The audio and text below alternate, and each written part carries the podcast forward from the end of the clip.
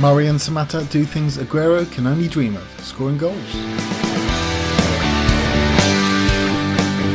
That's right, the only strikers to score this game week were Glenn Murray and Samatta from Villa. The likes of Aguero with all the stats but nothing to show for it. Aguero was a little bit unlucky though. Welcome back, listeners, to the 161st episode of the FPL Surgery podcast, recording on Tuesday, the 4th of February 2020. We are back in the studio with Stefan Hogsrud. Welcome back, Stefan.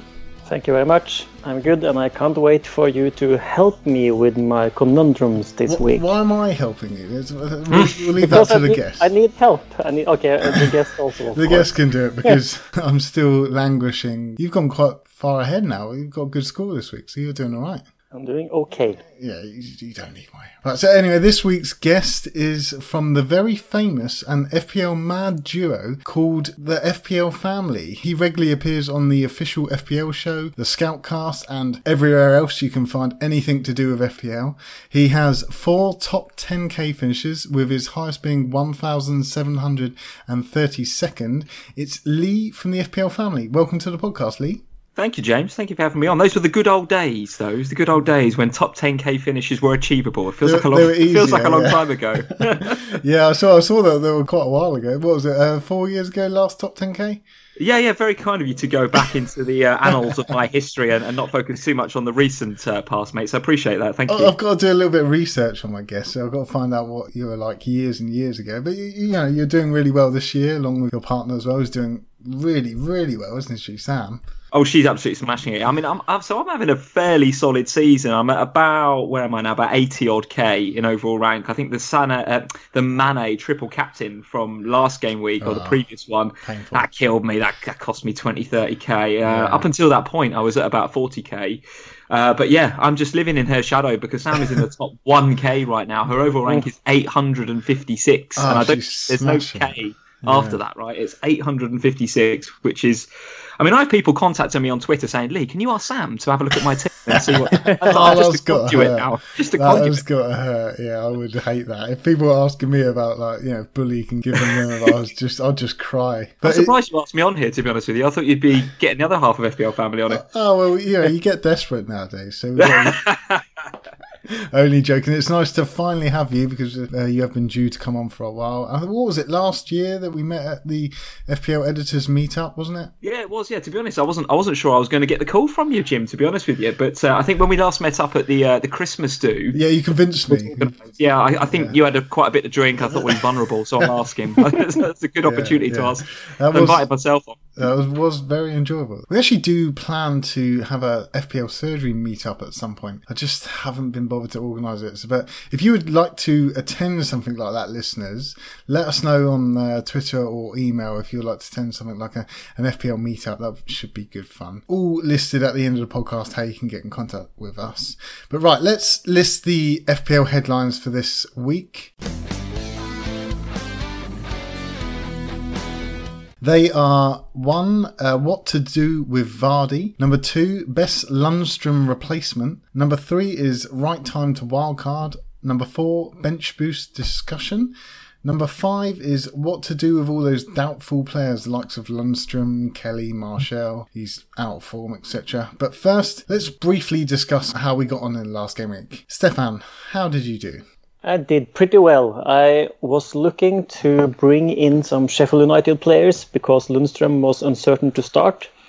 So I ended up with doing Soyuncu out for Enda Stevens, mm. and Stevens got me the clean sheet, so that was a good transfer, I think. I got 69 points, mostly due to Salah, but I also got that nice goal from Son in the end, and I'm still climbing as I've been doing for the last couple of weeks, and I'm up to 219k. So it's starting to look okay. Very solid considering, what was it, about six game weeks you were over a million? same Uh, yeah, something like that. That was 1.6 million nine game weeks ago, so it's heading in the right direction. Yeah, doing well now, doing well. And Lee, do you want to just let us know how you got on in this game? I mean, know your 80k, is that it, did you say? Yeah, about 80k overall rank, Jim. Yeah, but uh, 55 points in uh, in game week 25. So treading water, mate. To be honest with you, and maybe a little bit hmm. below par, if anything. Obviously, the Salah captaincy came in, which was great. But outside of that, I must admit, I was going into the game with fairly sort of high-ish expectations, and just my you know Grealish nothing, Traore nothing, and, and Calvert Lewin disappointing not for, for him to get anything in a, in three goals for Everton. So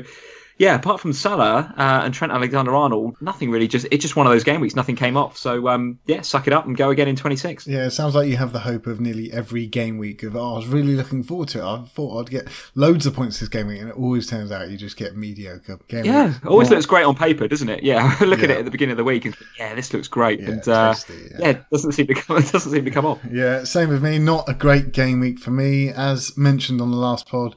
I was going to keep hold of Mane in order to play him against Norwich this week but I decided against that in the end, knowing that Liverpool have Atletico Madrid on the Tuesday in the Champions League after mm, the Norwich yeah. game.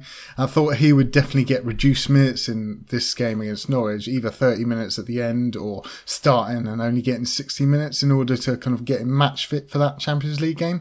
So I thought I need to play for now and the next two game weeks as well, and keeping hold of like 12 million on the bench with someone who's going to get reduced minutes is just, mm. I feel like that's a waste of funds. And yeah.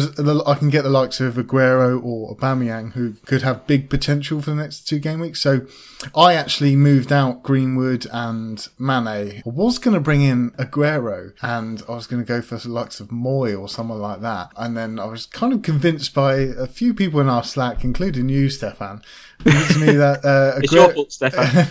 Aguero is not going to get many minutes. You've not got guaranteed minutes, and I agree with them. Aubameyang did have like guaranteed minutes. Really, you know that uh, he's going to get more, pro- well, more likely to get more minutes than Aguero. So I brought in Aubameyang and Traore for a minus four.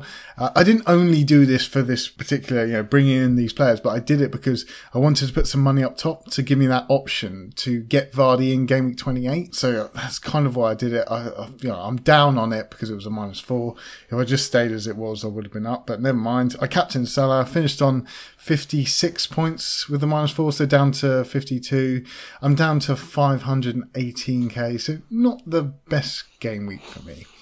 How you feeling about Bamian going forward, Jim? Because you've got what, Newcastle and Everton at home up next, then of course it's the blank, and then West Ham at home. So on paper, outside of the blank, it looks sensational. You, you're holding on to him. Oh yeah, that paper is just burning away. I, I, love that bit of paper, but it's whether or not it can actually stay burning. it just you never know. I mean, I've had Aubameyang uh, earlier this season. He let me down quite a bit, and I had to remove him eventually. But he he has scored well for me this season as well. I just, I'm shocked I'm back on him actually, but I'm hopeful. Should have scored a hat trick and he set one up for Lacazette. So I think he definitely should have got some points. I, I don't yeah. think I made the wrong decision there, really. But yeah, we'll, we'll see. We'll see. Okay, let's uh, just going to mention our patrons. Firstly, thank you to all of our patrons. You are brilliant people. Just to mention Andy Portlock, Vince Paul, Ron Frost, who are all pledging at the highest tier. They get an extra special mention each week because they all have crusty gussets. Thank you to them and all of our wonderful patrons. Going back to the headlines now. So number one, what to do with Jamie Vardy. So we've got a couple of questions here, but I'm going to come direct to you firstly. What are you doing with Jamie Vardy? Do you have him, or uh, yeah, I do have do? him. I do have him. It's becoming increasingly difficult to keep him, isn't it, week to week? Yeah. Um, I don't know whether it's just a just a Vardy thing either. I think Leicester as a team are becoming harder and harder to hold on to. I have Vardy and I have Soyuncu right now, and up until about two or three weeks ago, I had Maddison, and I sold Maddison, like I say, two or three weeks ago. I don't miss him. I don't miss him at all. I thought no. I would actually. I thought when I sold him, I might live to regret this, but um, apart from I think a, a worldie against Newcastle three or four weeks ago. Um, he's he's had weeks of blanks now, Maddison. So you know he's he's long gone, and I'm kind of happy to be rid of him. Vardy's getting harder to keep. Uh, Jim, to be honest with you, um, I think if you look at the fixtures, the next two don't look too great. Wolves away, and then Man City at home. Now, again, we've said in the past that Vardy likes to play these bigger sides that, that, that push on, especially if you're going to go to Molineux, right? You've got to assume that Wolves are going to attack Leicester, mm. um, and therefore Vardy might find a bit of space in behind. But actually, this season we've seen that Actually, that's not the case. He prefer he prefers to be the flat track bully this year. He, he prefers to play the smaller sides and uh, and score braces in those. So Wolves away, City at home is actually pretty tough up until 27. But then in 28 they go away to Norwich, and in 29 home to Villa. And that 28 game is pretty key, right? As soon as we knew the outcome of that League Cup semi-final, we knew that Leicester wouldn't blank in 28 that's the thing that's making me hold him right now. Maybe yeah. not through want to hold him, maybe through necessity actually that I've got other fires and other blank players that I might want to move out of my squad. So yeah, I think you know, if I was on a wild card, which I'm considering, and maybe a bit more on that later on, but if I was on a wild card, I'm not sure I'd find a space for him really. But because he plays that game now in game week 28, going to get a stay of execution, I think. Yeah, it's it's like if you've got no other fires in your team, potentially you've got the chance to move him out. I mean, what's he got? Four attempts in his last four. Didn't get a shot in the last game either. But yeah, he's he's becoming that flat track bully, and he's Wolves away, Man City at home yeah, he's still not sure whether he can get anything there. But after that, like I said, I've got Aubameyang in there, but he's blanking game week 28. But I, I do think I'm going to move him out and bring Vardy in. I just kind of hope he comes into form at some point or gets something or, or looks a little bit better than he does at the moment. I mean, Leicester have gone downhill a little bit lately, but you still think that Vardy can get something? Stefan, what are your thoughts on this one? Yeah, I said last week that uh, if uh, Vardy got a game in 28, I would keep him and I'm going to keep him, and I'm pretty happy about it. And I think we we are judging him a bit too hard, and Leicester a bit too hard as well. Because if he scores the goal versus Burnley on the penalty, and at the weekend he missed a big chance, and mm, he yeah. set up Harvey Barnes for his.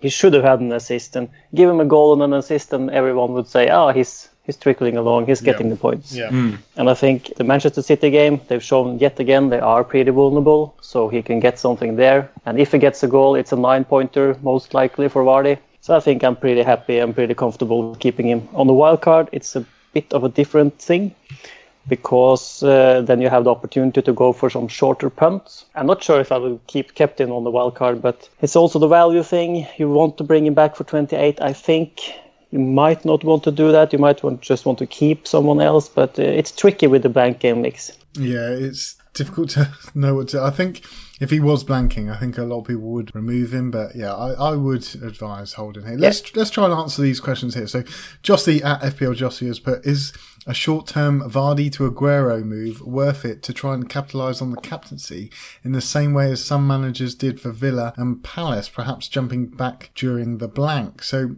would you suggest that as a potential? Again, it's a, another fires thing, Lee, isn't it? If you've got other fires that you need to do in your in your team, you would do that first, wouldn't you? But if not, maybe would would you think about that, Vardy to Aguero? Uh, yeah, I certainly would do. Certainly for this game week, I think if you look at 26, um, of course, you know we can talk about Liverpool, Norwich, and the form of Salah. I think he looks like obviously a good captaincy option, but uh, Man City at home to West Ham looks sensational. I mean, the Hammers defending against Brighton. I mean, Brighton don't go away to any club and, and get results, never mind three goals. Uh, but West Ham didn't I'll give it to them on a plate last game week. Some comical defending yeah. uh, with, you know, Fabianski punching it onto the back of Ogbonna's head and stuff, right? So, you know, against a team as, uh, you know, well, I say a team in form as City, uh, they're a bit sort of hit and miss with their form, but there's no doubt that Aguero is in form in terms of shots on the box and his heat maps inside the box. You got to think that there's a nice recipe for captaincy success there, where you've got Aguero as a, as a player in form against a, a defence that's hideously out of form in West Ham. And actually, if I was a West Ham fan, I'd maybe be looking at the rest of the season and their fixtures that are upcoming and, and looking at that with some concern. Actually, I think their yeah. fixtures, certainly the next two, Man City away, Liverpool away. I mean, goodness me, that's not going to get any easier for them in the short term. So um, I actually do like Jossie's point there as a short-term punt, doing Vardy to Aguero. Uh, I guess if Jossie's talking about a short-term punt um, uh, because he wants to move Aguero back to Vardy or to somebody else on maybe a wild card in the next couple of weeks, then uh, for a move that's maybe just for 26 and 27 before obviously Man City blank in 28, yeah, Aguero looks good and, and captaincy option for 26, no doubt. Yeah, I suppose we're we're giving like contradictive pieces of advice here. Hold on to Vardy if you've got other fires, but if you're able to move him out and then move him back in, then it is a potential. What are your thoughts on that one, Stefan? Uh, I think you can guess it. I, am not the one. I'm not the guy to do too much of a risk. Yeah. Yeah, and I think you you're going to basically spend two transfers on getting Aguero in for this game week and in a couple of game weeks you need to spend two transfers to get him out and redistribute the money. And that's four transfers. So he's he's go- going to need to get a lot of points versus uh, west ham to justify that move. And i think also a lot of people are a bit recency biased in the case of aguero because earlier this season he had a couple of prime home games against aston villa and southampton which had just conceded nine goals to Leicester. He had those two games at home, and in those two games he played 12 minutes versus Aston Villa and played 90 versus Southampton and got a single goal. And I don't think Twitter was full of guys who have brought in Aguero for those two games and captained him and was No, uh, yeah. bo- boasting about it. So I think it. I think we okay. He scored great versus Villa, and that was a great opportunity for those who took it. But it doesn't mean that that will happen again, time and time again. So for me, he could he can maybe go off at 60 minutes again. We don't know. He can start Jesus. We don't know. Yeah, that's And- that's the risk, isn't it? Yeah, the fact that you know you could get him in for a short term punt and then he, he plays Jesus and then yeah, you're talking Yeah. about hits to bring him in, hits to take him out, and yeah, I do agree with you. It's uh, it, it's it's a risky one. It's a risky one, and, and given I guess in 26 you could look around and find another pretty good captaincy option elsewhere. Maybe it's uh, maybe in the Liverpool Norwich game. Yeah, I'm, I'm with you guys. I'm with you. I think um, yeah, there's a bit of a risk there, no doubt about it. If you have the money in the bank and you can do one free transfer, Vardy to Aguero for this one, and you have some great plan, plan maybe to a wild card Yeah, or something yeah, later, okay, sure, do it. It's it's a good option, but I don't think it's worth a bunch of transfers to do it. Yeah, yeah, great, great points there. I totally agree with you there. I also think that the recency bias comes over, and a lot of managers do act on it, and they do it too often, and they forget about what's already happened. I do think you know bringing that up is a, great point to make. Going to move on to headline number two. So, best Lundstram replacements. FTV Claude, I'm going to ask you the same question that I asked. It's time to go! That's not. That's not I was going to ask you. That's right, listeners. It's it's time to go for Lord Lundstram. All oh. good things must come to an end. And ah. If you if you don't actually know what that soundbite was, that was actually from AFTV's Claude when Emery had to go. And if you've never heard it before, I suggest you look it up on YouTube. It's quite funny. Anyway, we had a had a few questions on this one. FPL nerd has put, should I take a hit to get rid of Lundstram? And Karen underscore Mustafa ninety two has put best Lundstram replacing. So there are some people out there that want to remove. I think that I want to remove as well. Gonna come to you first, Stefan. What are your thoughts on Lundstram? Do you think we should be removing him? Yes, I think so.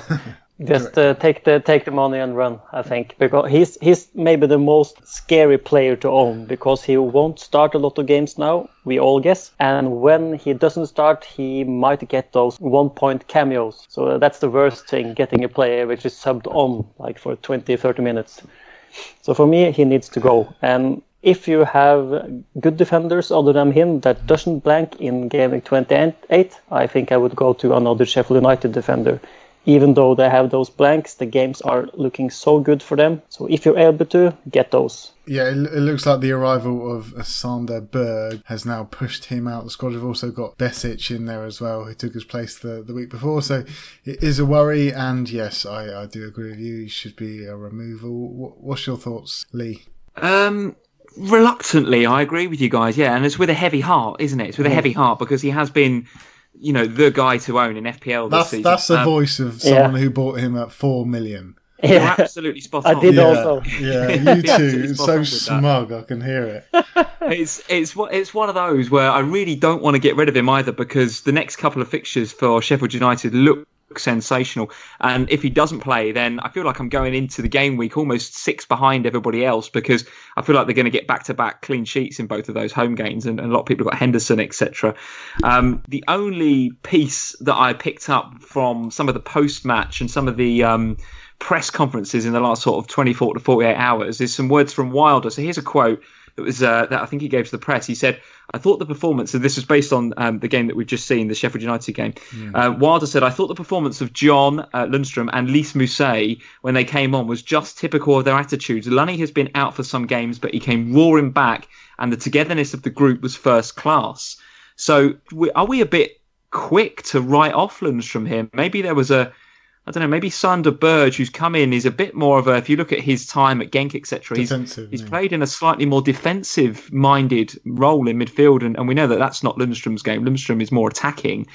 I don't know. Maybe we're being a bit too quick. I, I, my gut feel is, you know, yeah, they're not going to bring in this guy at 22 million and, and and play them both. I don't think. But hey, maybe I'll just hold on to Lundstram for one more week just to see if there is space for both of them in that team. And if there's not, then of course you get red, given that he blanks in 28 as well. But um, I don't know. There's a part of me that just wants to keep him for game week, uh, the game week coming up 26, and just like bit, see. Sounds like a bit of stubbornness there, Lee. You seem to be very much so, Jim. Yeah, very much so. I mean, we all want to keep him, Lee, but I do think that there's too many question marks there. You know, with the two players coming in and knowing that he can be moved out whenever, and then just getting you a one pointer, you, you just how painful will that be when all the defenders are getting six points and he's just getting the one point, and you're hoping that he's going to play each game. Another worry in your team. It's a bit like having another Man City player. So I'm all aboard the removing for me. And I think we need to kind of look at uh, whether or not you're in Lee's camp or my camp with Stefan as well, and you're going to be removing or you're going to be keeping. I think we should list some players who are potential to bring in. Um, the the players which I kind of thought offhand is Saints. They've had some good stats recently in terms of shots conceded. I think they were second to Man City over the last six game weeks. So Stephens is a potential. We spoke about him last week. There's the likes of Wolves defenders, Boly and Doherty, potential. Burnley has been performing recently. Ben Mee, Tarkowski, Lascelles. Everyone's going to laugh at that. His, his name's Lascelles. Um, the potential of Mina, um, Pereira, even Rudiger, who scored two in the last game. Or you can look back at all of the, the other Sheffield United defenders of Baldock, Stevens, O'Connell, Egan, or Basham. There's loads to go around. It really is almost do your own research on this as well. But my potential here is Boly. I'm actually looking at removing yes, him this week yeah. and bringing in the likes of Boly. He is a bonus point magnet. Wolves, they're actually joint with Man City over the last four game weeks for big chances conceded with four. So they're, they're doing well in that aspect. They, they are starting to play better in defence with Boly back as well. It looks a bit more shored up. He gets the occasional goal, and at 4.7, I can only see him going up in price as well. So it's kind of a, a mini bank build as well, but I wouldn't bring him in for that reason. What about you guys? Any anyone who you would think about moving to? Well, I think given that you've just reeled off half of the FPL defensive roster there, uh, Jim, I can't take your pick. Take else. your pick, guys. Who would you like Who would you choose though? If you well, well, I would definitely go along with you and, and your Boly pick. I thought it's no no surprise that Wolves keep their first clean sheet in forever up against Man United when he comes back. He's, he's just a colossus in there. Um, I've also got a bit of a feel for the guys alongside him. So Matt Doherty, we you know we know and love him from from last season in terms of his assist potential um, and his goal threat. Now, not showing quite the same level this year, but if you're going to say, you know, if Boly coming back means that he's going to be, you know, his, his, his floor becomes six and then he's got the potential to get you know higher ceilings than that and get up into the double digits, then maybe you have a look at Doherty. But at 4.7, Boly is absolutely outstanding value. I don't think we should be that quick. And just to go back to your comment about the other Sheffield United players, we, we shouldn't be. I don't think we should leave them behind, right? I mean, they've already demonstrated mm. this season how good they are defensively. And even if you have the goalie, even if you have Dean Henderson, there's absolutely no problem with you picking Egan, O'Connell, Enda Stevens seems pretty popular from the people that I'm speaking to on Twitter um, in terms of how progressive he is with his play and his heat maps in terms of getting up and down that wing. I like Baldock as well, right? So I don't think there's anything not to like about the Sheffield United defence. And, and certainly if Lundstram is not going to play those next two, and I have to go into the next two game weeks without any Sheffield United defensive cover, as I said before, I think that leaves me a little bit a little bit exposed, to be honest with you. So yeah, Willy Boly looks good. The Sheffield United defence look good. And just a quick shout out to Jack Stephens. Yeah, you mentioned uh, some of the Saints defence as well. He's 4.4 now, I think, in the game. Mm. Three double digit hauls in his last eight game weeks. So not only are Saints defensively better and keeping more clean sheets, but actually Jack Stephens likes that, you know, that kind of Toby Alderweireld long diagonalish ball up to Ings and Redmond in the channels, um, and he's getting assists from that too. So the potential for him to get double digit hauls is there as well at, at only 4.4. So it's it's take your pick, mate. There's there's plenty to choose from, as you as you rightly highlighted. yeah. um, and I you know I don't think any of them are bad choices. Yeah, well, just going back to the Stephens one, there. I'm assuming that you watched all of the Liverpool Saints game. They they look pretty good, Saints, for most of that game, didn't they? That don't feel like they should have they deserved a four 0 thrashing. No, mate. I mean, the, in the first half, they gave us the runaround. To be honest with you, I, I sat there at half time and I thought this is the this is the most difficult and awkward game we've played at Anfield for a long time, frankly. Mm. And probably they could have been one or two goals up at half time. And then I don't know what happened to Liverpool at half time. I'm not sure what Klopp said or whether he, he did, certainly didn't change the personnel. He might have changed the system slightly, but he didn't change the personnel. But Liverpool just came out, you know, all guns blazing second half. And it was one of the best halves of football I've seen Liverpool play in some time. And that's, that's saying something because amazing, Liverpool. Yeah you know, have to play some pretty good football every every flipping week, frankly. but we did have to play very, very well to beat Southampton. Their away record before they came to Anfield was was very good. Uh, I think four wins on the bounce. You guys can correct me that if I'm wrong. Um, and uh, and yeah, they, they they they put up a real good fight. So you, you absolutely should be considering them, not just at the back with Stephens and McCarthy and those guys, but you know, get Danny Ings for goodness sake over this next uh, next few weeks in this run. Um, yeah. And if you want to double up in attack, you know, Nathan Redmond's only 0.8 percent team selected by, so a nice differential too. So so plenty to choose from. Yeah, there is plenty to choose from, and I, am just on the Doherty shout, which we were mentioning there. Just listening to his stats in his last six game weeks, he's top for shots on goal, equal with Azpilicueta and Dunk and Yerry Mina, all on seven at the moment. So potential there. Stefan, I know you were thinking about Doherty. Uh, yeah, he, I think he's a good pick if you can afford him and if you have room for him. But I'm still wanting to shout maybe the Wolves defense over the Southampton defense still. I think they're still more solid, and if you need that budget defender, you can go for Romain Saiss at 4.4, the same price as Stephens. I think I maybe would have picked him over Stephens at this point. Yeah, Something that I don't, yeah, I don't trust Southampton completely still, although the fixtures are good and he sh- should do well. And I think uh, just the the last one I want to add is Charlie Taylor from Burnley at 4.2. Yeah, he will, yeah. he will have uh, all games. He will not blank in either 28 or 31, so he is a pretty good pick. And after I sold Pope, he can't do anything other than save, save, save, save. So he, he's going to pick up some points, I think. Yeah. Charlie uh, Taylor as yeah. well. Burnley don't blank for the rest of the season, do they? So yep. we know yeah, that they, they don't blank in game week 28 or game week 31. Uh, they also have some good fixtures. And I did think about me. I, I saw him in the Arsenal game. He was just frustrating the hell out of me, playing so well. I mean, he's played every minute for Burnley this season. He's 0.1 cheaper than Lundstram. Looking at his stats here, he's got 20 points in his last three game weeks, all against tough teams as well. And I know he doesn't normally have much attacking threat, but he's got five shots in his last four, which is second to likes of Pereira and Dunk. So it's not a bad shout either. Ben Mee, all the likes of Tarkowski, he can get the odd goal. Yeah, I do like a Burnley shout as well. You mentioned Sheffield there, Lee. So we had Matt from our Slack has just put, if you're looking to bring in a Sheffield United defender, who would you choose? Are the pricier options worth it? So I know Stevens is probably the one which I would go for. He looks like a you know pricier option at five point one. Who would you choose, Lee? If you could choose any of the defenders, regardless of price, who would you choose? Um, it's a very easy swap to either Baldock or Stevens, isn't it? Because they're exactly the same price as, as Lundstram at 5.1. Although I guess if you've had Lundstram all season, then maybe it's not quite so easy with the value you've got tied up in him. Yeah. Of those two, I think I prefer Stevens, but I think I need to do a bit more research into into why, other than the fact that I like him. He's an, he's a progressive kind of fullback. Although obviously Chris Wilder's had some success this season with the kind of overlapping centre backs, which when I first heard it I thought was a bit of a joke, but actually it's it's a thing and it works and they're very good at it.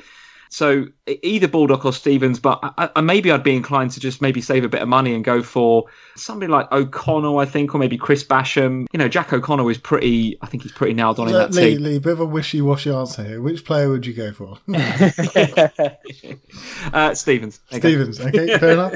Yeah, no, I, I, obviously all your comments there, I, I do agree, and also O'Connell was a, a good shout as well. Stefan, who would you choose yeah. out the? I, I went went for Stevens this game week. So for for me, the thing that did it over Baldock was he gets fewer yellow cards. He has That's, better yes. better heat maps from what I could tell, and he also is better at the baseline bonus points. So he he is uh, more likely to get bonus points in a one 0 draw than Baldock. So you brought him in this week, Stefan? Huh? What you say? Week. You bought him in this week? Yeah, yeah, yeah. Before game week twenty five. Oh, cool. Okay. So, I, so I got his points versus Palace, and he missed a big chance also. So I was near bingo. Hmm. You're bringing out all the stats this week, Stefan. Loving it, loving it so far. right, we're going to move on to headline number three then. Right time to wildcard. I'm going to read FPL Classico's question here. I know it depends on every FPL manager's team needs, but isn't wildcarding now, before we know more on the blanks and doubles, and without a clear set of informed players to get, a little early? So, Lee, do you think it's too early to wildcard? I know you mentioned it at the start of the pod there. What's your thoughts on wildcarding now? Uh, no, not too early. Not too early. If you think it's the right thing to do for your team, I mean, I considered it this week, and then I set my I set my, my bus team for this week just as the uh, the previous game week deadline had passed, and I looked at it and I just thought that actually doesn't look too bad. You know, it doesn't look too bad. Um, I have a couple of Everton players. I have uh, Holgate and I have Calvert Lewin, whose fixtures Bad do turn fixtures, after the. Palace at home game. So I think I might want to get rid of those as of game week 27, let's say. Yeah, next game week. Um, and then, of course, I have Lundstram I've got to deal with. You know, Grealish is. I just struggled to get rid of Grealish, although the fixtures do look tricky. So, and then I have Vardy and I have Soyuncu. So I, there are things I want to do, and I have considered playing my my wild card this game week, but. I actually think I'll get I'll muddle through game week 26 and then possibly play it in 27 with a view to sorting out my team for some of the blanks in 28. So no, so to answer your question, no. Um, if you think it's the right thing to do for your team right now, go for it. Yeah, I agree with that. Stefan, what's your thoughts? Yeah, everyone has their own team, so if they feel it's right, it, you can go for it. But I would recommend not to spending it this week either. I think those who played it last game week uh, did a good job. They got some something out of Sheffield United. Most likely they had Henderson and even more Sheffield United defenders, and that did them well. And the clue about doing it last week was you would get that extra week of Sheffield United in, even because of the blanks, even even, even if they had the blanks. This week you're in a awkward spot because you could argue in game week 27, the next one, that you wouldn't need those City assets because they have Leicester away and then a blank. So you could make good use of that money elsewhere in your team. But this week you're in a bit of tricky, sticky situation because you would ideally on a wildcard like both Mahrez, De Bruyne, and Aguero on your wildcard. But you probably will have problems later on if you bring in too many City players. So for me, I would much rather just wait one more week and play it in 27. In that game week, just get rid of all your City players and spend that money elsewhere. Yeah, again, I agree with that. I'm not going to add much more to that, but I think we should ask the question to each other here. What will it take for you to wildcard? I mean, I know you're speaking about wildcarding next week, Lee. What is it taking for you to do that? Is it because you're you're wanting to push up the league, or is it because your team you feel like it's not got the best fixtures? You've got too many players, too many doubts on over your players. What what is it going to take for you to wildcard? Uh, it's it's the doubts over players for me, Jim. Yeah, it's if I if I think that my team needs four or five transfers, then then I'll do it. If I think I can navigate past game week twenty eight with you know maybe a minus four or minus eight even, then that's probably the way I'll go, and I'll save my wild card for later on when we've got you know we've got some juicy doubles, haven't we, towards the end of the season. But uh, the way my team is right now, unless I see something drastically different in game week 26, I, I can see five, and I'm looking at my team now, five, possibly six. Well, actually, I've got Rico, so s- maybe even seven transfers that I'd like to make. Um, and, and that's wildcard territory for me. Okay, Stefan. Yeah, my whole bench just went out of my team this this, this game week. I, um, both Kelly, Lundstram, and then Dunker didn't start, and Maupay also didn't start. So I have my problems myself, but I got two free transfers, and if I take a hit this game week, I think I'm pretty much managing to ca- carry on a bit without using the wild card. For me to, if I were to t- trigger it this week or next week, I don't know. Maybe a surprise double game week would do it. Wh- When are you looking to at the moment? Yeah, I think I'm currently looking at either game week 32 or 33, somewhere around, around that. Yeah, that's where I'm looking as well. That's Yeah, but kind of hoping for the, this Liverpool game, which isn't over yet, is it? it's Uh, 1 0 Liverpool. The it's kids are 1-0 doing Liverpool, it. The kids, so Who is it? Oh, very good. Yeah, so things are uh, things are starting to get a lot more interesting regarding game week 31. that means Liverpool will probably blank game week 31, isn't it? Well, They we've have- got to get through Chelsea as well, right? I Yeah. think, so yeah, I think as an FPL community, most most managers want Liverpool to uh, to, To go out at some stage, right? yeah. Everyone The thing, wants your the thing team about to lose, Lee. yeah, but the thing about the uh, the uh, fifth round now in the FA Cup is Liverpool have basically won the league already, so they have little to no reason to play a weak team against Chelsea. They even got a good break now, so I think they will play their best players, and if they do that, um, I think they will go through. I'm not. I'm not convinced by that, to be honest. I, th- I think. In, I think the Chelsea game will be. It won't be the, the, the real youngsters like we've played this evening against Shrewsbury. Um, Yeah. But equally, I don't think it's going to be you know the Champions League squad. I, I can see the Origis, the Minaminos, and the Matips and the Lovrens getting some time. And whenever be. plays, I, I got a feeling we're going to go out. Um, Yeah. But so I think it'll be it'll be the kind of maybe not the first eleven, but the second eleven. Yeah, but uh, regarding the wild cards, I think if Liverpool pulls this off, the kids, I think you have another reason not to spend your wild card now because if you wait a bit, you will be able to get information on that uh, blank game week 31 before game week 29. So if you can just hold on through game week 28, you will have pretty much good information going forward. Yeah, I suppose, I suppose that easily segues us to headline number four bench boost discussion and strategy. So, we had a load of questions regarding this. Flapjack is asking with the blanks in game week 28 and game week 31, which players might be interesting to target if people are considering navigating the blanks without using any chips. So, Stefan, I know you've got some great views on this one, so I'm going to come to you first on this one. Uh, yeah, first off, I think so. The blank game week in game week 31 suddenly became a lot harder to navigate without using a chip if Liverpool pulls it off as they did just now, I think, and also wins against Chelsea in the fifth round. I think you will have huge problems fielding 11 guys without a free hit. That said, those guys who you have to pick from in game week 31 will be eh, maybe not the best players, so it's still possible to navigate that and just get through it with maybe eight players, nine players, take a hit, You, take a you- couple of you hits. say that. I'm going to stop you there. You say that, but some blank game weeks we do end up being one of the highest scoring. And like, Yeah, I think yeah. one of the last mm. ones, Salah got like a hat trick or something stupid, and Yeah. yeah, we ended up all the points were in those players, but. It's whether or not you can get those players for that game. You need to have the, you know, the highest, the highest owned players and the ones which got potential upside as well. Yeah, but at this point we have only four teams with a game, and it's Burnley, Watford, Wolverhampton, and Bournemouth. And say you triple up on the Wolver- Wolverhampton, then you have Jimenez, Traore, and Doherty or Boly or something. Other than that, so far it's looking pretty bleak regarding players. Okay, some of the other players are going to get points, but picking the right ones will be really hard. If you can do it, say for example you're getting rid of Lundstram now. If you can get a Boly or maybe you can get a Burnley, Charlie Taylor or something, you already got another player in game week 31 and you're still doing an, an pretty good transfer for this game week. So sort of those guys are good to, to get in. You also have Pope in goal if you if you want to go back to him. The Pope, the demon Pope, Yeah. which everyone's moved away from. Lee, what, what are your thoughts on this one? Oh, oh, it all depends on that Liverpool Chelsea game, doesn't it? Now, I mean, everyone's going to be watching that that FA Cup tie with their blue goggles on, looking for Chelsea to beat us, I guess. Because if you can go into 31 with three Liverpool and three Wolves, you- you're halfway there, aren't you? I mean, hmm. okay, you can tinker around a bit. You might have a Charlie Taylor, you might have, like you're saying, somebody from Watford, etc. But with three three Liverpool and three Wolves, and let's face it, you're going to probably captain a Liverpool player at home to Crystal Palace in 31 is is the fixture there. So. I think you're kind of halfway there. If I, if I was looking at um, other games to get round the blank in 28 and other players to have a look at there, maybe have a look at uh, Jamal Lascelles from Newcastle. Um, they are home to Burnley in 28.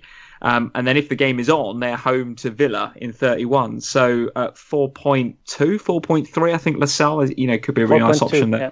4.2, yeah. So to be honest with you guys, I'm not looking as far forward as 31 right now. I'm just looking to get through 28 without having to pop a wild card or a free hit. And if I can do that, then I think I'll have enough about my team in to use the free transfer in game week 29 and 30 to prepare well enough for 31.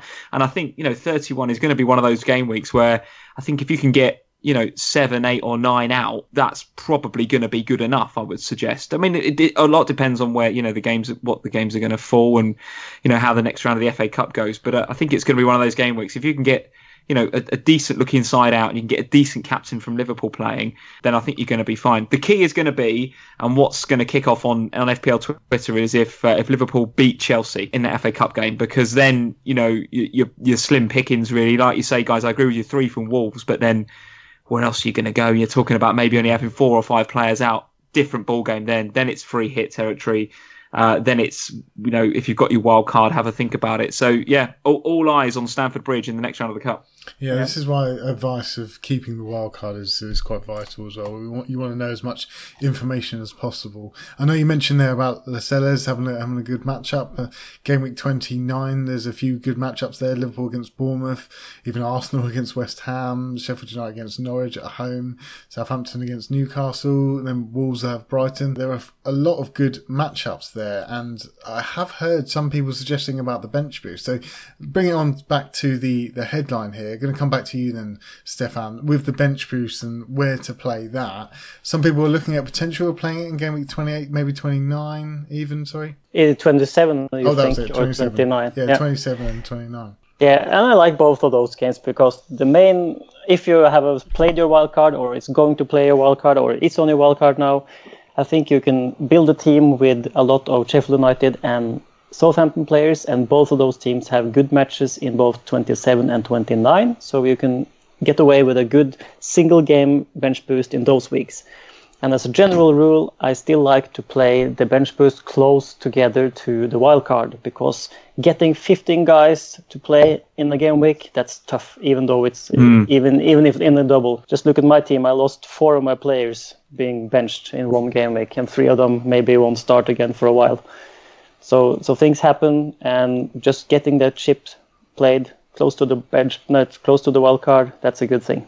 Yeah, I, I, agree with that. I mean, you're looking at playing um, your wild card maybe game week 32. Does that mean that you're going to be bench boosting game week 33, or you're looking at more of the double, which is potential? By the way, guys, the doubles look like they're going to be in game week 34 and game week 37, but there could be another one somewhere in there yeah. within the mix. So uh, be I'll, on the way on, on, the watch of that. Sorry, come. I'll probably play the bench boost in Game Week 34. I'm not sure that will work out great either, uh, because some teams might blank that game week and some might have a double. So I think those who play a good bench boost now in 27 or 29 can do a good thing. Yeah, see, I'm still not a big fan of the uh, bench boost in a single game week. Every time I've played a bench boost, I've always benefited from it in some way, whether it's just that two points for playing each game and you make sure you choose those players which are playing. I've always benefited quite well from it. So I still think that the double game week will be the best place to play it. Yeah, what, what about way you? more fun that way, James? Yeah, it is. It? It's way more, fun. fun. yeah, too right. I think I heard FPL General. He was saying that he's thinking about playing it in a single game week. I need, ah, need to get him on so I can convince him not to. but uh, I'm gonna wait to see if Game Week 34 becomes a blank for some teams, and some teams that have good fixtures both before and after. Are you then gonna wait and try to get 15 guys together for Game Week 37, which also have doubles? That smells like a lot of hits. Potentially. Um, a lot of thinking to be done. Let's find out more information, which we do need to kind of cement those particular chips and when you use them. Obviously, we did have a question here from uh, AZN Viking. Saying best chip strategy going forward. He's used his triple captain in game week 24. So at the moment, guys, Lee, what's your, what do you think from now, what you currently know, what do you think's the best strategy going forward currently? Oh, I'm I'm, I'm going to have fun. I think, and I think we're getting to the point of the season when I think you got you got to have a bit of fun, especially if your overall rank is kind of not where you want it to be. It's time to take a few risks. I think if if you can save your wild card and your bench boost for that, I think it's it's 37, isn't it, guys? Which I think it, we're all looking at to the be big, the really bigger. juicy. Yeah. Big yep. Towards the end of the season, and I know what a lot of people are saying. I've you know I've seen a few people on Twitter, and I've, I noticed a comment from um, FPL Actuary on Twitter saying is that really the best time to use the chip like the bench boost? Because considering you're going to have probably Liverpool titles probably going to be done, fingers crossed, touch wood, etc., etc. Um, you know, it will Man happen. City. It will happen this time. I, I, hope so. It's not not done until it's done. Um, and then you've got uh, Man City potentially rotating for the Champions League. FPL Actuary saying, well, in my mind, that just means you can have a bit of fun, right? Rather than trebling up on Salah, Mane, and Firmino, or you know Aguero, De Bruyne, you could you could pick you know Mahrez and Ox and you know Van Dijk and Bernardo Silva, right? And, and those guys are far less owned than the other guys. So you know, say that comes off for you. You you're talking about you know big rank rises in in the last couple of weeks. So I don't know. I, I do I do feel like that double game week 37 could be a lot of fun if you can save your chips for then. But uh, but it's a big if given that we've got a lot to navigate between now and then. Yeah, Yeah. Ga- game week 34 looks like a, a bit of a, um, a thorn in our path, actually, because it looks like there's going to be blanks and doubles in that game week. Mark at M Bison 22 has just put game week 24 looking like a cocktail of blanks, doubles, and single fixtures. Yeah. Surely free hit is best played in this game week, as you would need a highly customized team. Which potentially could be right. That's why we were kind of hoping that Liverpool will, go out or they're going to go out to Chelsea. So that game week 21, you can just ride to that with single transfers. So, yeah. He's he's talking about 34, which is the Yeah, game week yeah. Yeah, I know. I mean, like within game week thirty-one, you you wanted that Liverpool, so you don't have to use that free hit in that Yeah. game week thirty-one. You want to kind of use it in that game week thirty-four, or potentially even the game week thirty-seven. But it looks like I think my optimal strategy at the moment would be to use the transfers up until game week thirty-one.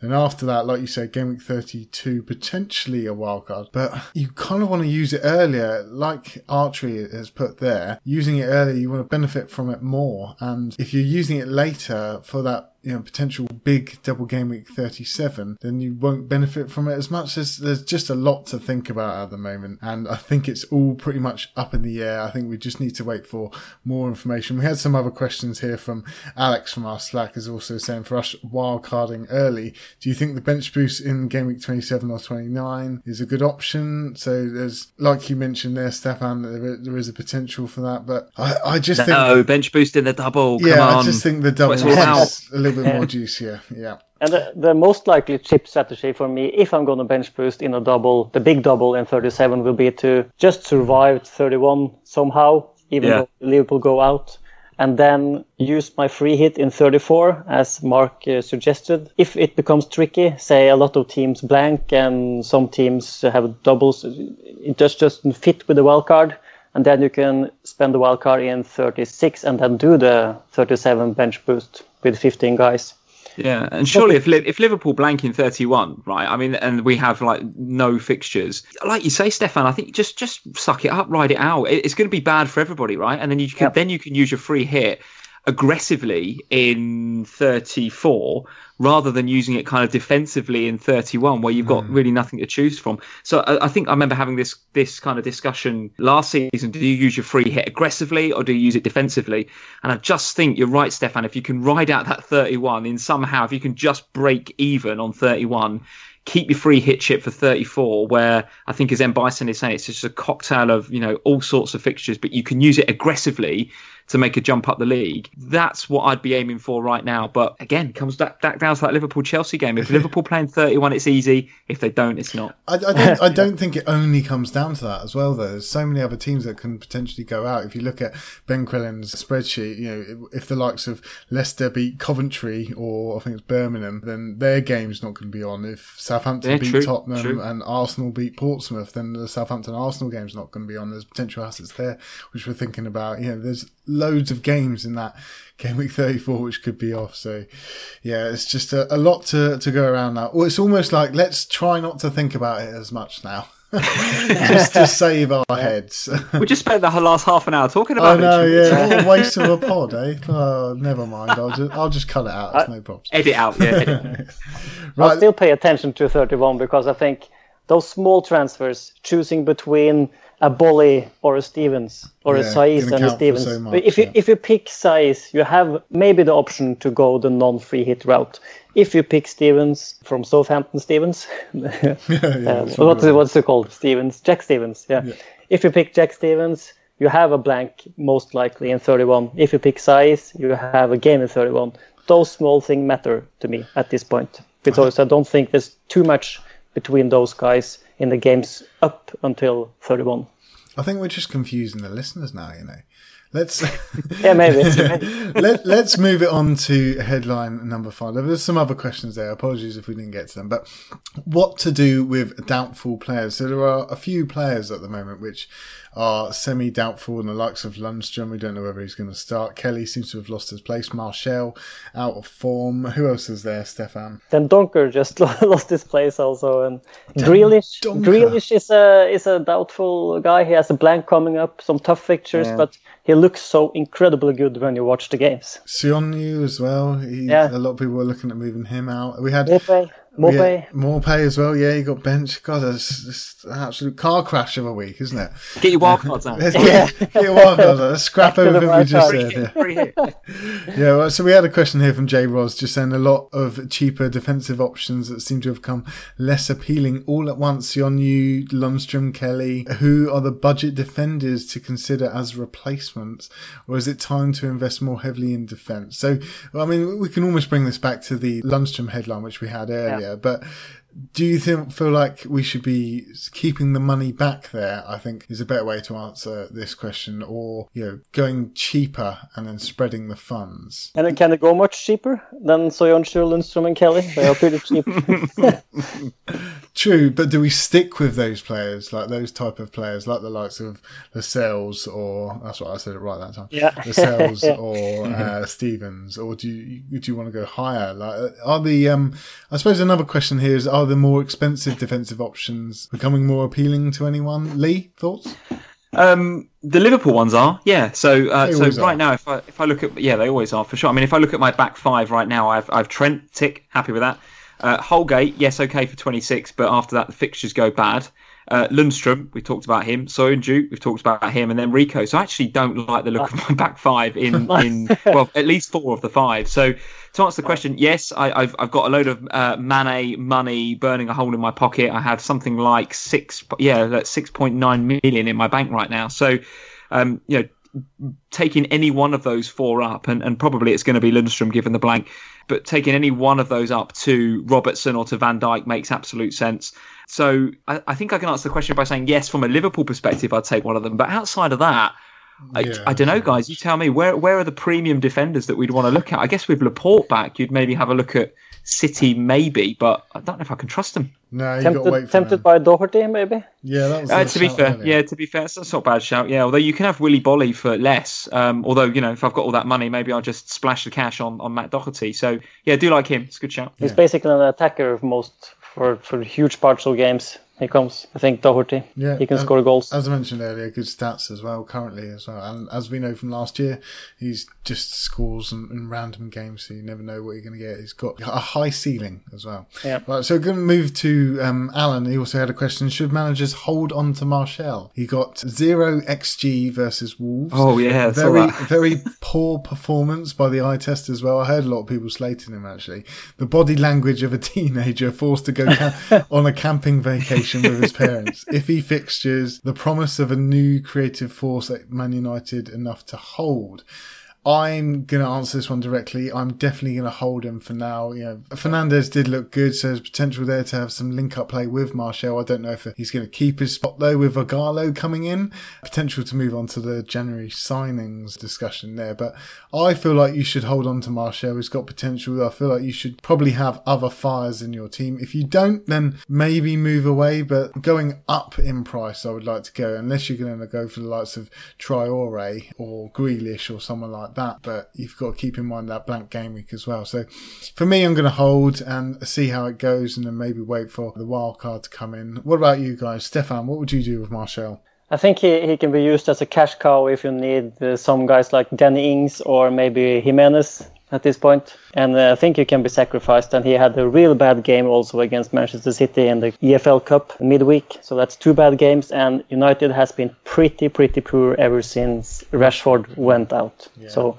he was the key. Before that, he looked pretty good. And I had both Rashford and Martial. But when Rashford got injured, I, I sold both of them. And I think that seems pretty decent now. And the games are tough. United doesn't create much when they have tough opponents. So, you, you would use him as a cash cow to get someone else maybe maybe. Yeah, if you another need him, I, I wish I had. I wish I had uh, Martial now, so I could downgrade him to move him. do to do Mope So you could to move him on. Yeah. so I can move Mope to Jimenez. What about you? Lee? Unfortunately, Oh, sorry. Um, I don't, I don't, I don't rate him as a player, and I don't like him as an FPL asset. I mean, I could do a whole, we could do a whole pod on what's wrong at Manchester United, couldn't we, from top to bottom? Now, I do agree with you, Jim, and what you're saying about Bruno Fernandes. Um, he looks class, by the way. I don't know how United have managed to get him or convince him that. That it's the right time to join that club, but goodness me, what a what a player Manchester United have got there. I think he will adapt to the league and he'll be fantastic. My concern is what's around him. Honestly, I think when McTominay comes back, that will that will help in the middle of the park there. But that doesn't make me want Martial anymore. I mean, what is it? One return in his last five. The point that was made there about Alan about the body language and the and the eye test. You know, I, I do like I you know I'm I'm the FPL manager, so I look at stats and I do look at you know heat maps and all that sort of stuff. But I also watch a lot of football. And whenever I watch Martial, particularly recently without his mate Rashford, as you were saying, Stefan, that does have a negative impact on not just United but Martial specifically he just doesn't it look that bothered. He's the sort of player. I was on the Scoutcast a few weeks ago. I think Az said it. He's the sort of player where he, he maybe gets up one more and he thinks, ah, I can't be bothered today, and I just just sort of go through the motions in this Sounds like game. work. And then the, yeah, yeah. Then the next the next week he'll get up and he'll be like, right, I'm going to smash this, and he gets like a 15 pointer like he did at home to Newcastle. I don't. I, I don't like him. I, don't, I can't trust him in FPL, and I think there's there's better options in that bracket. So, would you get rid of him or hold on to him? No, he'd be, he'd be a sell for me. I wouldn't get him in the first place. I had him earlier in the season, and when when I had him in my team, I couldn't wait to get rid of him. Ended up doing a bit of a switcheroo to for a minus four, I think, to Rashford in the end because I, I liked having a Man United attacker at that time, not so much anymore at that time, but just couldn't deal with it being Martial. I'm just looking forward to him getting a nice 15 pointer next week. So, come on, Martial. Do it for me. I tried not to sit on the fence there. no, no, you didn't. No, you didn't. Right, so I'm going to move it on to. We've got some questions here. We, we've got quite a long pod here, so I'm going to flick through a few of these. Apologies if we don't get to your question. So, uh, new January signings. I know you wanted to raise this, Lee. So, Matt from our Slack is just saying Ighalo. Silent Bats from Twitter has put new January signings. Can you trust any of them as a differential or a punt? Bruno Bergwijn, Bolwin. Is it Bolwin? Is that you say it? Yeah. Yeah, Bowen, all priced well as punts. And also, FPL Ghostface is saying, are players such as Bergwijn, Fernandes, and Bowen worth bringing in, or is it a wait and see in the coming game weeks? Now, I'm going to give a quick, brief answer for this for me because it's nice and boring. I'm going to go with the easy answer of. They're all wait and sees. Wait Just and come see. On, wait Yeah, for, come wait on, for Jim. a bit of cons- consistency there. Although, if you're really far down, you really want to take a mad punt, I think that Fernandes is probably going to be worth it because he does look ultra good. I think he got five shots in the last game, all, a lot of them from outside the box, but he looks like a decent player. Got some good stats from last season, so potential there. If you're just miles behind, taking a random punt, why not? What about you guys? I'm with you. But I think if you're miles behind, let everyone else take those punts, and you can rise because they take punts. I like it. Okay. Nice, Stefan. Lee, Nice, Stefan. Lee, what are your Um, well, to Matt's question, Ighalo question mark. The answer to that is no. Um, I, I, I, again, where has that come from? Genuinely, I mean, he's just just doing his thing in the Chinese league, and all of a sudden he's playing up front at Old Trafford. Yeah, no, no idea what's going on there. I did hear a rumor um, that actually, uh, I think Ole Gunnar Solskjaer knew um, Josh King's agent because they were in for Josh King, weren't they, on, on Yeah. transfer deadline day? Uh, and I think Josh King was like, no, no, it's not. I don't want a loan. I want to make it permanent, etc. Uh, and apparently, this Norwegian agent uh, also has Ighalo on the books. And Solskjaer was disappointed in uh, not getting Josh Wow. King, so just took Ighalo instead. Um, don't know how much you'd. I don't know where I've read that, but I, I like the story. Let's pretend it's um, true. It's true. It's, true. it's true. It's, it's a friend. It's a friend of the Norwegian agent that has Igalo. Oh, really? so, Okay. So, so Solskjaer has only bought players from either the Norwegian agent Solbakken or his friend for in both Molde and Cardiff before, and Oh, now so with this is- Manchester United. You've heard this story as well, then, Stefan? Yeah, I think oh, it's it's, it's 100% fact here on FPL Yeah, Surgery, yeah, then. yeah. 100% fact. Um, so it here Ighalo, Ighalo, no. Um, Bruno is is a classic wait and see, but if I was going to go early on any of them, it would be him. I do think he's a class player. If you look at some of his stats from um, the Portuguese league, it, it, whatever the the FPL flavour is in Portugal, I don't know what they call it, even if there is a game, but you'd have him in your team and captain him every single game week. He ticks all the all the FPL boxes. Uh, and of course, Bergwijn got off to a nice start for Spurs, didn't he? Um, looks rather attacking and What a goal. it was a great goal, and do you know what? I like the way he celebrated it. He he seems like a it just seems like a nice kid. The squad would chuff for him, and he was, you know, so delighted to get that goal. It was almost like a relief, you know, a, a real good start to his Spurs career. Um, Jarrod Bowen, I don't know enough about, to be honest with you. I'll defer to the listeners there. So yeah, it's it's a bit of a wait and see. But if you want an early punt, Bruno Fernandes, I think he's going to be a class player. Yeah. all One thing to, to one thing to take note of is both Sander Berge, or Burge or Berg, whatever you call him, his name is Berge. Uh, both him and Bergwijn came off real tired. Bergwijn also had some cramps, and uh, Sander Berge said after the game that it was like playing three games in Belgium. The one game or the 60 minutes he played against Crystal Palace. so the Yeah, tempo welcome is to the Premier League. Yeah. yeah, it's completely different. So it's good to give the new guys a bit more time. And I, th- I do think, like you said, Lee, I think there will come a time for Fernandes and for Manchester United, even Martial back again. But uh, it will, won't be for now. It will be later when United has some good games. Give him some time. It's not now. Okay, I am dying for a piss, so uh, we're going to take a short break for the Iceman's Press Break.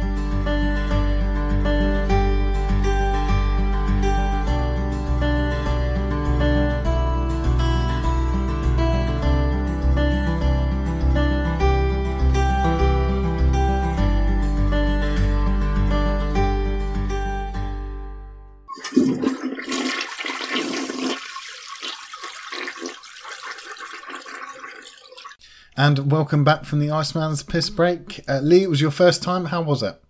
Uh, yeah, not bad for a first time. Sam's put some lavender scented hand wash in there, so yeah, it's Oh, very beautiful. oh, I do like a bit of lavender. do like that. Yeah, nice.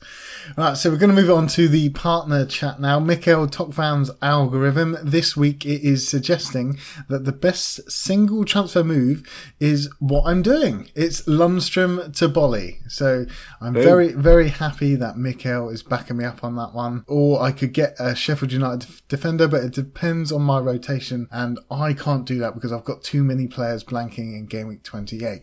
If you want to find out more about the transfer algorithm, it's patreon.com forward slash transfer algorithm for just $1.50.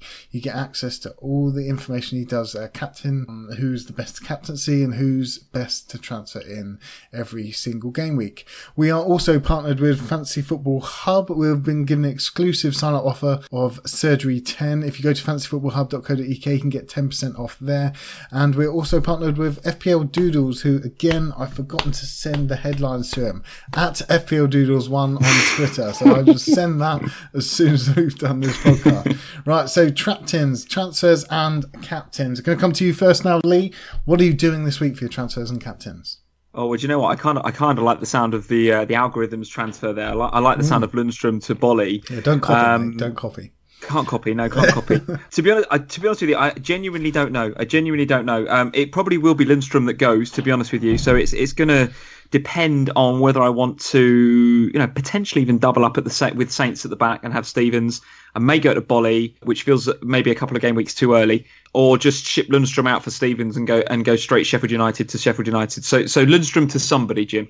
Yep. And your captain? Oh, captain, um, Salah. gonna be Salah. Yeah, I don't have a Aguero. If I had a Aguero, I would probably captain him, but it's gonna be Mo. Yeah, it's a close one between those two. And Stefan, captains.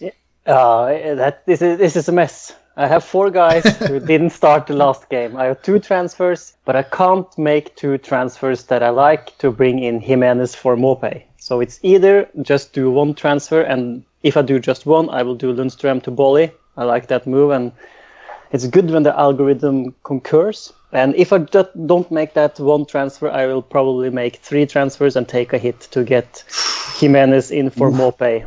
Ooh. With who else going out? Uh, that's a big question. I don't, I don't have the answer to it. so, so I think all this uncertainty leads me to believe that I should just roll my two free transfers, get Boly in, bench Maupay, and just look at what uh, what's in front of me next week. And you will Bench let. Maupay home to Watford. Yeah, if it, if it doesn't start, why but should I play him? Why, why would he? Why would he not start? He's already missed out now, and I think that Um, was just giving Murray a go. I think he'll start. I, I would. Yeah. He didn't need a rest. I read the quotes from Potter, and he said, "Oh, it's just giving Give uh, Murray giving uh, s- giving Maupay some time off." But the thing is, it was 12 days 12 days rest before the game this weekend. And if Mope needs like 20 days between games, that's too much. He'll play. and Murray, He'll play. Murray, Murray did well, and he uh, he scored a goal, missed a big chance. They scored three goals with Murray on the pitch. Why not give him another He, goal? he handballed for his goal, so I don't think he did that well. Mm. I'll, I'll play Maupay. I think he'll play. I, I like the guys that start. so And your, cap- think- your captain, mate, come on. that's that's Salah. Salah. Oh, yeah. Okay. I think there, there are kind of two options this week for captaincy. It is Aguero and Salah. And if you do have both of them, Aguero for strikers, the most shots with 20 in the last four, most shots in the box equal with Firmino on 16, most big chances on seven in the last four as well. West Ham, their defensive side, top for big chances conceded in the last four with 18. Top for shots conceded, shots on target conceded, and importantly, goals conceded as well on 11 and they're top for xg conceded as well on 10.8 so they deserve to concede those 11 goals. So he is a massive captain shout there. But salah most shots for midfielders on 20 same as aguero in the last four. Most shots in the box. Him and aguero have exactly the same number of shots and shots in the box in the last four actually. Salah as well five big chances in the last four to aguero seven though. And just look quickly looking at norwich in the last four have a better defence than West Ham, but still eight big chances conceded with an XG conceded of 6.82. So those are your two options there, and I'm definitely going with Salah because I don't have Aguero. I went for Aubameyang in the end. Thanks, Stefan. And my my. Okay, my- I recommend you do that minus th- four oh, sorry, sorry. Th- thanks, Banana Nose Maldonado. uh, anyone, anyone to blame? Just pointing fingers here. Right. So, so my transfer this week, we already know what that is. I think it's going to be Lundstram to Boly. Right. Before we leave you, let's go through the FPL Patreon League. Stefan. In third place is Gabriel Castellanos. In second, Matt Seward. And leading is Andreas Toft at the top. and in the public Andreas. league, which has code CCCJK2, in 10th place we have Mike Butcher. And then Mike Durbin, Simon Ratton, Alex Nielsen, Daniel Harris, Rhys Moffat, Theodor Ekbaki is in fourth. He's Oh. gone down a bit. And we have, okay, I'm going to try on this, Richard and Lover. Nice. I think that's okay. Yeah. Luke Truman is in second, and first place, a new new first place, Luke Burgess. Well done, Luke. He's been in there Yep. for a while, actually. So, yeah, he's done well. Yeah, Luke, get in contact. Well done. Coming number one. Right. So, we're going to move on to Lee and your top three picks for this week and your top three differentials. Yeah, so my top three picks are going to take no explaining whatsoever. So Salah, KDB, and Ings. I all think uh, all three of them are in my team. Um, I picked KDB mainly because I knew we'd be talking about Aguero in the captaincy conversation, but I think KDB equally can get uh, can get a big score this week. So those three uh, absolute nailed on in my team. Uh, differential players, I've gone for a player that I've got at the back, Holgate, two point seven percent owned. Now Everton have been reasonably solid of late, but have been conceding some sloppy goals. Um, and I noticed uh, obviously they conceded those two to Lejeune in the 93rd and 94th minute against Newcastle the other week. Uh, but they're up against a Palace side who really don't score a lot of goals, whether they're playing Ayew or goodness me Benteke, who they played last game week. Um, they just don't score enough goals. I think they'll stay up and I think they'll stay out of relegation because they defend well. But going forward, they really lack something. It's either Zaha or nothing, isn't it? So uh, Holgate at 2.7%, um, Aaron Mooy at 0.8%, because I think Brighton will look all right against Watford at home. Brighton on the road are pretty awful. And even against West Ham, they weren't that great. It was just that West Ham were just comical with their defending. Um, and Watford of late, I wonder whether the new manager bounce might have just lost its bounce a little bit. They're just starting to come out of the honeymoon period, I think. They've had a couple of difficult results. So Aaron Mooy um, at the Amex, I think will do pretty well there. Um, and then another player that I've been bigging up on all of my other social media for a little while and on different shows and pods is Oliver McBurnie. Waiting for this guy to come good in amidst the, the decent Sheffield United fixtures. Um, 0.2% owned and home to Bournemouth if he ain't going to come good in this game week, then I'll have to stop talking about him. Um, home to Bournemouth. I know that Bournemouth have had a, a bit of resurgence going forward recently, but at the back, still suspect for me. So Ollie McBurnie gets my third slot there. Very nice. I particularly like the the Mooy shout there. I was looking at bringing him in last week, and I chose Traore in the end. Right, we're going to move on to the feedback box now. So we've got Guy at FPL underscore planner has put one of the best FPL podcasts you'll ever listen to.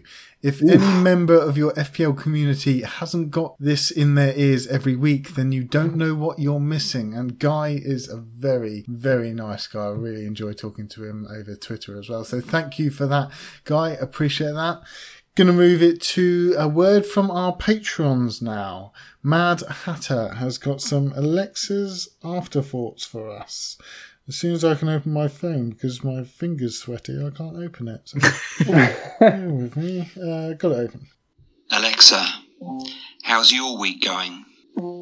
Not bad at all, Mad Hatter. I see you're doing better in FPL. Into the top 500k, and you got 69 this week. Giggity. Still, I imagine you'll fall from grace quicker than Prince Andrew on Truth Serum. This week sees Liverpool slap Southampton back to reality, City bend over to Spurs, and Watford blow a two goal lead to lose to a 10 man Everton. Anyway, hold up. You're not in any position to laugh, Mad Hatter. How are Luton getting on? Soft twat. Oh, Anyway, that's enough from me, but I'll leave you all with this slice of wisdom. When you're 20, you care what everyone thinks. When you're 40, you stop caring what everyone thinks. When you're 60, you realize no one was ever thinking about you in the first place. Up the pod. up the pod. Up the pod. Thank you for that, Mad Hatter. Always love them. Right, we've got, we've got some other questions here. Planet FPL James at Planet FPL Pod, who's been on here before, has put, what's worse, me losing to Suj or Lee dressing up as a cheerleader? Now, Lee, what is this? what is this about?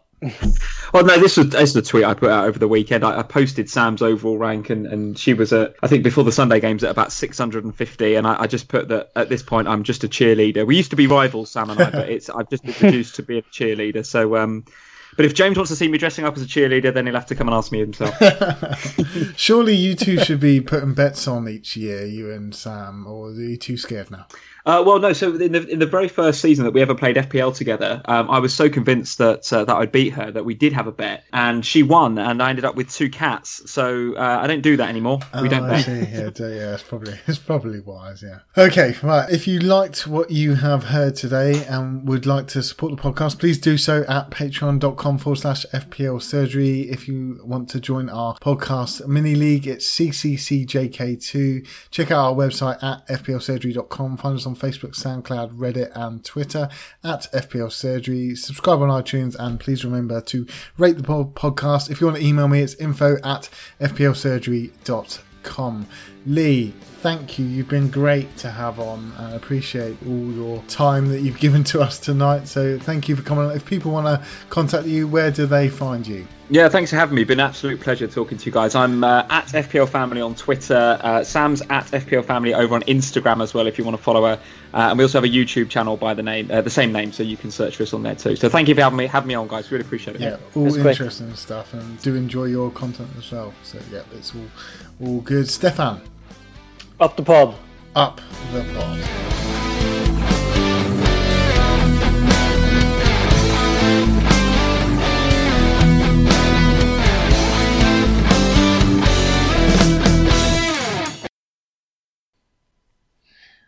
Uh, Lee. Oh, I have to say it as well, do I? Up the Yeah. pod. Right, fine. How did So many people. How did guests not get this by now? Come on. Yeah. Lee listens every week as well. What's going on? No, but I'll tell you, I'll tell you why that's happened is because as soon as you start going, oh, you can email me or whatever, I'm like, well, the pod's over, so I'll just listen to something else now.